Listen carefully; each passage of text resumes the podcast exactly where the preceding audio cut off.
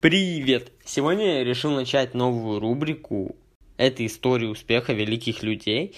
И начать я, конечно же, хочу с Рэя Крока, продавца так называемого успеха, основателя Макдональдса. И если тебе понравится эта рубрика, пожалуйста, оставь отзыв, чтобы я понимал, что мне необходимо продолжать. Итак, давай начнем. 5 октября мир отпраздновал столетие со дня рождения Рэя Крока, человека, создавшего империю Макдональдс – Цитирую. В 1954 году мне было 52 года, у меня был диабет и артрит, мне вырезали желчный пузырь и большую часть щитовидной железы, но я верил в будущее. Так вспоминал Рэй Крок в судьбоносный момент, когда он познакомился с братьями Макдональдами. В дополнение к многочисленным болезням он был глуховат и небогат. Крок был известным бизнесменом, но все его предприятия регулярно терпели крах. Когда в 1954 году ему потребовалось 15 тысяч долларов наличными, чтобы выкупить лицензию на распространение Макдональдса, ни один банк не дал ему кредита. Пришлось заложить свой дом и страховку. После этого он прожил еще 30 лет и заработал 600 миллионов долларов. Сейчас империя Макдональдс состоит из 30 тысяч ресторанов, в которых каждый день поедают гамбургеры и картошку фри 45 миллионов человек. Но Крок не только нажил состояние, он изменил наш стиль жизни и обогатил тысячи своих соотечественников. Но интересно тебе, как и мне, наверное, его история неудач. Поэтому давай я тебе расскажу об этом. Рэй Крок не придумал фастфуда, он им торговал. Собственно, только это он умел делать. 17 лет он торговал бумажными стаканчиками фирмы Lily Cup Company и был признан лучшим дилером компании. Потом создал собственную фирму, чтобы продавать мультимиксер, установку для производства мороженого, может, знаете, по фильмам. Но к началу 50-х всех сотрудников фирмы пришлось уволить. Конкуренты выпустили усовершенствованную установку, и та вытеснила с рынка любимую машину Крока. В который раз, оказавшись на грани разорения, он принялся как как старь разъезжать по стране. Именно тогда он обратил внимание, что маленький придорожный ресторанчик Сан-Бернандино заказал сразу 10 его мультимиксеров. «Что они там с ними делают?» – спросил он знакомого. «Зарабатывают», – ответил тот. Крок сел за руль и поехал в Калифорнию.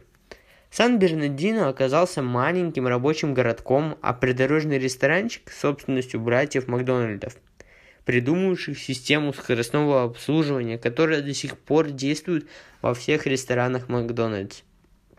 Там Крок увидел металлические прилавки, к которым клиенты подходили сами и сами делали заказ. Он увидел огромный автоматизированный кон- конвейер, где жарились центнеры картошки и сбивались сотни молочных коктейлей. Он увидел небывало маленькое меню, всего 9 наименований, и бумажную посуду, которую не нужно было мыть. И невозможно неприличные низкие цены. Во всех фастфудах гамбургер стоил около 30 центов. Макдональды продавали его за 15. Всем этим великолепием, приносившим небывалый для фастфуда годовой доход в 300 тысяч долларов, заправляла пара толстяков с одинаковыми залысинами и в одинаковых очочках. Братья Макдональды были тюфяками – Напав на золотую жилу, они ленились ее разрабатывать. Когда первый ресторатор, купивший у них франшизу, предложил назвать свой ресторан «Макдональдс», Дик Макдональд сказал, да зачем? В нашем городе это имя все равно ничего не значит. Они не пытались привлекать инвесторов, а часто вообще отговаривали их вкладывать деньги в строительство Макдональдса, отдавая за копейки право открыть новый Макдональдс – Франшиза стоила от 1000 до 2500 долларов. Они даже не догадывались потребовать себе процент от доходов ресторана. Предложение Крока продавать их франшизы по всей стране стало для братьев сущим благословением. Франшиза стоила 950 долларов и давалась на 20 лет. А еще каждый ресторан должен был платить в районе 2% от своего дохода. Полтора процента шли Кроку, 0,5 братьям Макдональда за использование их имени и ресторанной системы. Крок не имел права вносить ни малейшего изменения в систему Макдональдс. На этих условиях разорившийся камевиажер отправился покорять Америку. С чем едят франчайзинг? Франчайзинг, если что, это система распространения. В Штатах ее впервые опробовал Зингер, производитель швейных машинок. Он продавал своим распространителям франшизу лицензию на право торговли его изделиями. В 40-е годы практика франчайзинга стала необычайно популярной в системе быстрого питания. Первым до его додумался Генри Аксон – Однажды он заехал в крошечный ресторанчик, где увидел диковинку – новую морозильную установку, которая превращала сливки в мягкое мороженое. Аксон убедил создателей чудо-морозилки продавать право на создание таких же ресторанчиков. Он собрал в Чикаго 26 инвесторов, угостил их новым мороженым и в тот же день распродал им франшизы. Некоторые франшизы действовали на территории целых штатов и стоили от 25 до 50 тысяч долларов – Помимо этого, Аксен потребовал, чтобы рестораторы закупали молочную смесь для мороженого только у него по фиксированной цене. Так началась франчайзинговая лихорадка в фастфуде. К тому времени, как Крок встретился с Макдональдами, франшизами торговали все сколько-нибудь заметные рестораны. Kentucky Fried Chicken, Big Boy Sandwich, Insta Burger King. Франчайзинг стал идеальным способом добыть быстрые деньги – Самым выгодным казалось распродавать лицензии на обслуживание больших территорий, предпочтительно целых штатов. Владелец такой лицензии потом перепродавал право на постройку отдельных ресторанов и наваривал свой процент. Но франчайзеров дальнейшая судьба ресторанов, созданных по лицензии, не интересовала. Они не контролировали ни тамошние цены, ни качество обслуживания. Их не заботило то, что плохие рестораторы могли скомпрометировать их марку. Они торопились наварить побольше денег. Единственное, о чем они не забывали, это снабжать рестораторов своим оборудованием и своими товарами по явно завышенным ценам. Рэй Крок не придумывал франчайзинг, он его усовершенствовал. Он хотел, чтобы национальная сеть Макдональдсов приносила долгосрочную прибыль и не срамила свой бренд – он решительно отказался от быстрой прибыли, которую приносила продажа лицензий на целые территории. Крок продавал франшизы на строительство только одного ресторана Макдональдс. Впоследствии, если ресторатор доказывал свое соответствие высоким стандартам, стандартам Макдональдса, Крок мог доверить ему строительство еще одного ресторана. Крок также не хотел наживаться на рестораторах, продавая им оборудование и продовольствие – Однако все, что они закупали, должно было строго соответствовать стандартам. Макдональдса от количества касс до среднего размера картофелин. И впервые во франчайзинге он поставил свою прибыль в зависимости от прибыли ресторатора. Никого такая схема привлечь не могла. Люди с большими деньгами хотели купить лицензию на целый штат, а потом ее перепродавать. Представителей малого бизнеса не устраивало то, что франшиза действовала всего 20 лет, и по ее окончанию они могли запросто потерять свой ресторан. И никому не нравился строжайший учет и контроль, который намеревался установ... установить Крок в своей империи. За первый год Крок сумел продать только 18 франшиз, половина из них ушли в Калифорнию, половину он говорил купить богатых завсегдатаев своего клуба в Чикаго – тех был свой бизнес, рестораны их мало интересовали. В их Макдональдсах царил полный бедлам, в меню неизвестно откуда возникали пиццы и хот-доги. Цена на бургер взлетела в разы. Владельцы франшиз смотрели на рестораны как на свою собственность и делали в них что хотели. Крок мечтал о рае униформы, где одинаковые одетые продавцы, сияя, продают клиентам одинаковые гамбургеры по одинаковым ценам – но как воплотить эту мечту, он совершенно не знал. Спасение Крока явилось в образе скромного чикагского журналиста. К 46 годам Сэнфорд Агате скопил 25 тысяч долларов и мечтал вложить их в какое-нибудь свое дело. Крок уговорил его купить франшизу. Владелец земли в городе Вокиган согласился выстроить там Макдональдс и сдавать его в аренду Агате за 5% от оборота ресторана – но не меньше 500 и не больше 1000 долларов. Агати внес деньги на депозит, уплатил первичный взнос за здание, купил оборудование, и от его сбережений не осталось ни цента. 26 мая 1955 года Макдональдс Агаты открылся. Через два часа после открытия перед зданием выстроились длинные очереди. К вечеру в кассе Агаты лежало 450 долларов, к вечеру следующего дня больше, 800 долларов. Наличные не умещались в кассе, и каждый вечер супруги складывали их в коричневые бумажные пакеты и тащили домой. Через два дня Макдональдс Агаты начал приносить стабильный доход 1000 долларов в день. Владелец земли, сдававший его в аренду, Агаты рвал на голове волосы. Он и представить не мог, что маленький ресторанчик будет зарабатывать 30 тысяч в месяц, а ему платить за аренду жалко какую-то тысячу. В 1957 году Агата купил себе роскошный дом, а его прибыль на порядок превысила заработок самого Крока. Крокой чередой пошли такие же оптимисты-неудачники, какими был он сам – это были маленькие люди с маленькими деньгами и страстью к работе.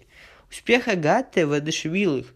Новый Макдональдс требовал инвестиций от 17 до 30 тысяч долларов и окупался буквально за полгода. Ради этого люди были готовы молиться на Крока, исполнять его указания, дни и ночи проводить в своем ресторане, доводя до совершенства стиль Макдональдса. Про Крока говорят, что он заселил Америку миллионерами из этих новых миллионеров и возникла, и возникла его империя. Этим людям он продавал не просто малый бизнес, он продавал им успех. Следующую главу, которую я выделил, это гамбургеры с землей. В 1961 году братья Макдональды согласились продать свое имя Кроку и предоставить ему полную свободу управления брендом. Знаменитую литературу М они оценивали в 3 миллиона наличными – Миллион Дику, миллион Маку и в районе миллиона дяде Сэму на налоги. У Крока таких денег в помине не было. По стране работало 228 ресторанов Макдональдс.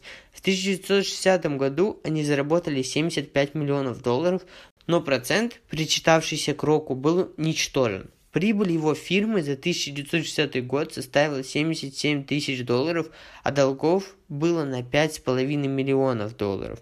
Срочно нужен был кредит. Главный финансист Макдональдса Гэри Зоннеборд сделал невозможное. Он сумел уговорить самых известные университеты, прежде всего Принстонский, вложить 3 миллиона долларов в Макдональдс. И за это кредиторы, кроме возвращенного долга, получали возможность отчипывать от прибыли Макдональдса ровно такой же процент, который в свое время получали братья Макдональды Крок ликовал. Наконец-то он мог избавиться от кабального договора с братьями, но за день до вручения трех миллионов кредиторы отказались от своего решения. Занеборн ночным самолетом полетел в Нью-Йорк, не выспавшийся и не бритый, он примч... примчался к кредиторам, те изложили традиционный резон. Фастфуд слишком ненадежный бизнес. Зоннеборд помялся, прочистил горло и с теплым голосом открыл великую тайну Макдональдса. Вообще-то мы не занимаемся фастфудом, мы э, занимаемся недвижимостью. Гэри Зонеборн был при Кроке тем же, чем мистер Хайд при докторе Джекиле. Пока Крок озарял улыбками инвесторов и заговаривал зубы кредиторам, Зонеборн в кабинете тише делал огромные деньги позволивший Макдональдсу вскоре войти в число самых богатых компаний Америки, еще в 1954 году Зоннеборн придумал, как объединить ресторанный бизнес и недвижимость. Его идея заключалась в том, чтобы, не имея ни гроша в кармане, постепенно прибрать к рукам здания ресторанов Макдональдс вместе с землей, на которой они стояли – для начала нужно было уговорить владельцев земли сдать его в аренду ресторану Макдональдс. Сделать это было не так просто. В новых пригородах, где по большей части строились Макдональдсы, было много свободных участков у шоссе. Но их торопились разобрать владельцы автозаправок.